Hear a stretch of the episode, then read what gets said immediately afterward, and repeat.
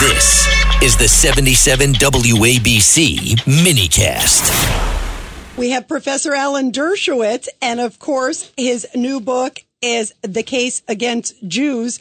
Um, the War Against Jews is his brand new book that just came out. And Professor Dershowitz, I have a lot on the Harvard case, uh, but first, just answer this: Does it seem like there's a federal uh, a federal issue here where the federal court would take up this redistricting if the if the like uh, balance of Congress is in question. That's a big issue. Uh, maybe he doesn't know about it. No, I know about it. Since the time I was a law clerk on the Supreme Court in 1963, the Supreme Court has taken lots and lots of these cases. The first one they took was in 63 when I was there. The first of the reapportionment gerrymander cases. They now take them selectively.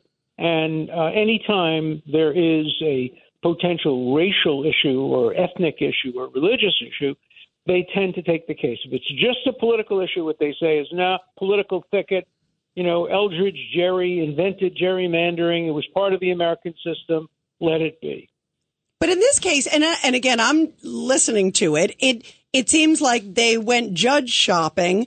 Um, I'm also just hearing that there was so they they wouldn't let LaSalle in. Then I'm hearing that they got the one moderate judge. They basically got that judge to recuse, um, you know, from the position. So it seems like there was a, like uh, some fishy stuff there. Is that enough, Professor Dershowitz? No, that's not. That's right. not the kind of thing. That's retail. Right. The court likes to deal in wholesale.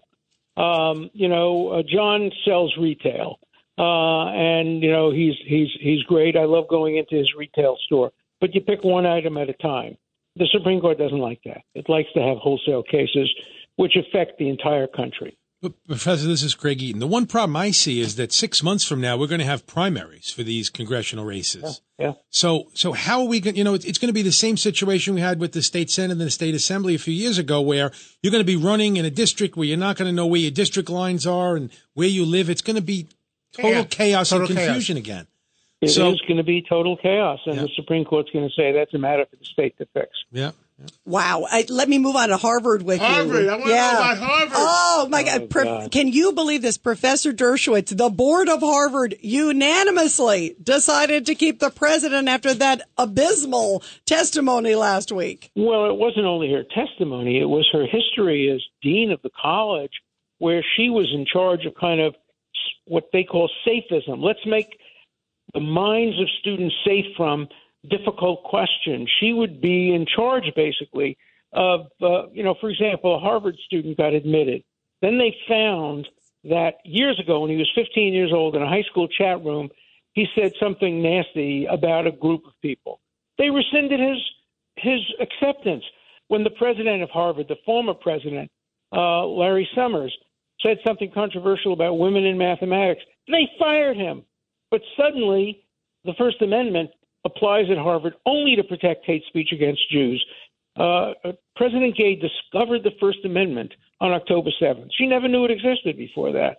And she uses it only to protect people, vicious people who have attacked Jews. That's why she should have been fired. But the same group that hired her was asked to fire her.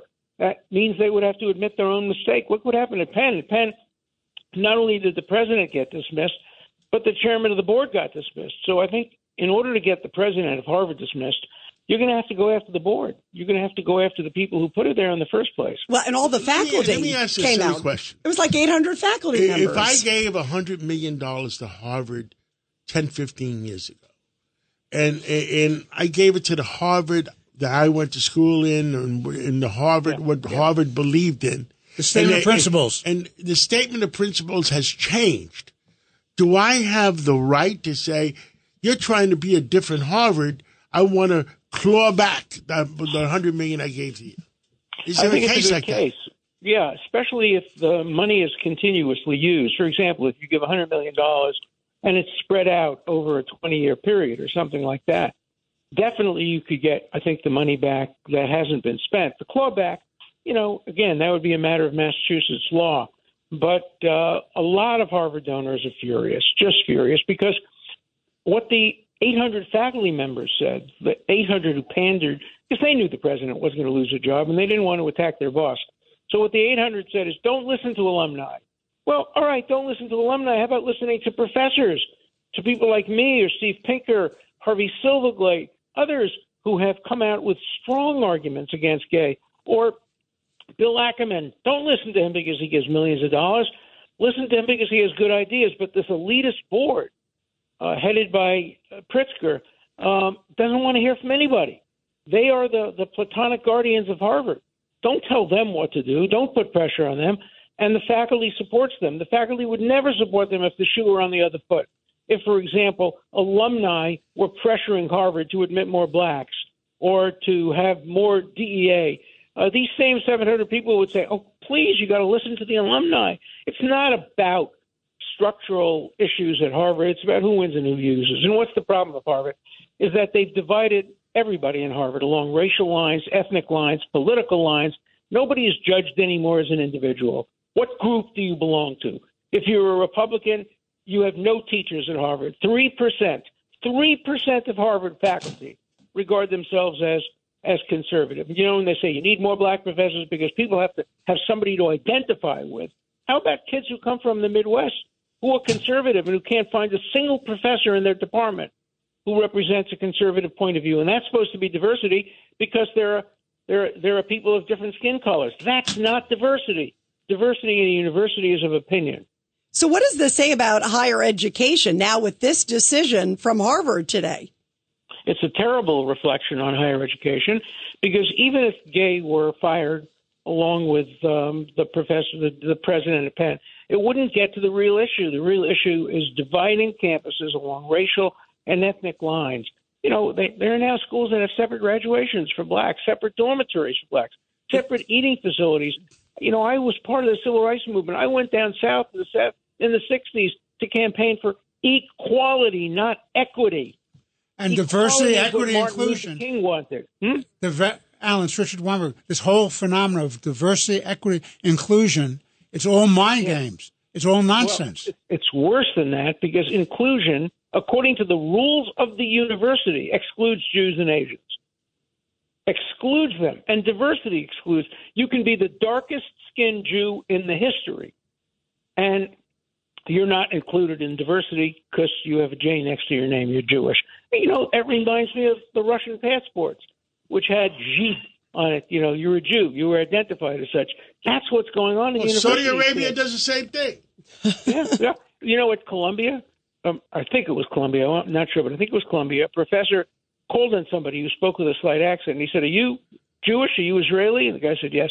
He said, "Well, you can't speak in my class unless you're willing to admit that your country committed war crimes." Oh yeah, I heard that. That imagine it's shocking. imagine a professor talking like that to a student, treating people differently because of where they come from. New York law prohibits it, federal law prohibits it, and yet it's permitted by Harvard rules. What she should have said when she was asked the question, she should have said, by the standards that govern Harvard and have governed it for years now, of course, calling for genocide against the Jews is against the law, rules of Harvard because even saying something moderately nasty about blacks or gays or transgenders is against the rule of, of Harvard. So, a fortiori, if you're calling for genocide, of course, but she wouldn't admit. Yep, I agree. Yep. were these violations of free speech. She said, "No, we are committed to complete uh, expression, freedom of expression. Well, Professor, true, it isn't. Absolutely. Professor Dershowitz, thank you so much again. The book is The War Against the Jews. We always love having you on, and yeah, what a sad day for higher mm-hmm. education. Wow. Yes, thank you. Happy thank Hanukkah, you. everybody, and Merry Happy Christmas. Hanukkah. Thank you. Tomorrow night, we're lighting the menorah, uh, Professor.